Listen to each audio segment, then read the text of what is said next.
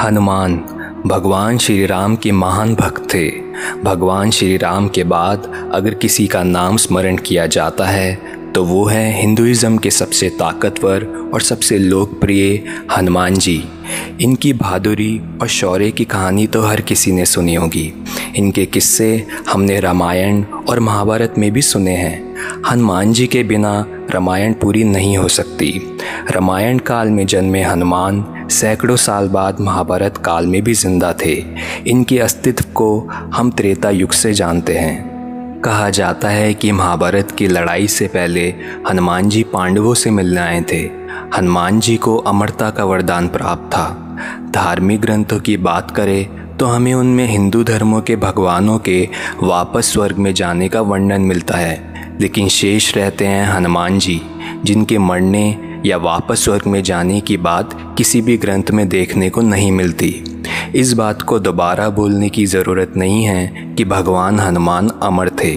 कुछ महान लोगों ने उनके दर्शन करने की भी बात कही है, जिसमें ऋषि माधवाचार्य, तुलसीदास, स्वामी रामदास और राघवेंद्र स्वामी जैसे कुछ महापुरुष शामिल हैं। हनुमान जी को मानने वाले लोग कहते हैं कि हनुमान जी हर उस जगह पर मौजूद हैं, जहाँ उनके भक्त उन्हें बुलाते हैं। उन्हें याद करते हैं और हनुमान जी हर उस जगह आ जाते हैं जहाँ उन्हें सच्चे दिल से पुकारा जाता है।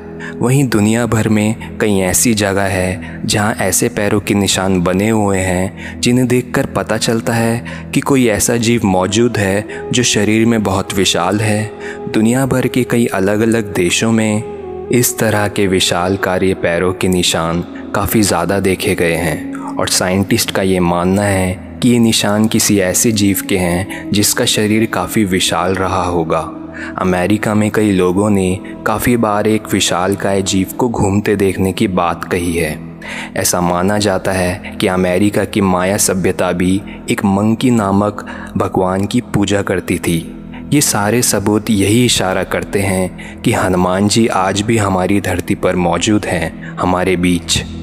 इस बात का सबूत हमें श्रीलंका में रह रहे एक आदिवासी कबीले से मिलता है। कहते हैं, जब भगवान राम ने अपना मानव शरीर छोड़ दिया था, तब हनुमान अयोध्या छोड़ भगवान राम की याद में श्रीलंका के जंगलों में पिदुरु पर्वत की तरफ़ चले गए थे, जहाँ जंगली आदिवासियों ने हनुमान जी की बहुत सेवा की।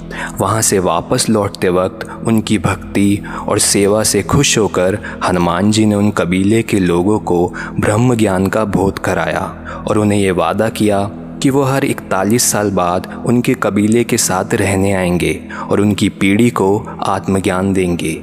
साथ ही हनुमान जी ने उन्हें एक मंत्र भी दिया काल तंतु कार्य चरंती एनर मरिष्णु निर्मुक्तेर, कालित्वम अमरिष्णु। और इस मंत्र को देते हुए कहा कि जब भी तुम मेरे दर्शन करना चाहो, तब ये मंत्र पढ़ना, मैं पलक झपकते ही आ जाऊँगा। इस कबीले के मुखिया बाबा मातंग ने हनुमान जी के द्वारा उस प्रवास के दौरान हुए हर उस कार्य और उनके द्वारा बोले गए हर एक शब्द का एक एक मिनट का मतलब अपनी एक किताब हनुपुस्तिका में नोट किया है। हनुपुस्तिका के अनुसार हनुमान जी 27 मई 2014 में कबीले वालों को आत्मज्ञान देकर वहाँ से चले गए। और इसके बाद अब वे इकतालीस साल बाद, यानी कि 2055 में आएँगे। ये पुस्तिका अब सेतु एशिया नाम के एक धार्मिक संगठन के पास है और वो लोग इस पुस्तक को पिदुरु पर्वत के घाटी में स्थित अपने आश्रम में समझकर इसका अलग अलग भाषाओं में ट्रांसलेट करने में जुटे हुए हैं, ताकि हनुमान जी के चिरंजीवी होने के रहस्य को जाना जा सके। लेकिन इन आदिवासियों की भाषा पेचीदा और हनुमान जी की लीलाएँ उससे भी पेचीदा होने के कारण इस पुस्तिका को समझने में काफ़ी वक्त लग रहा है।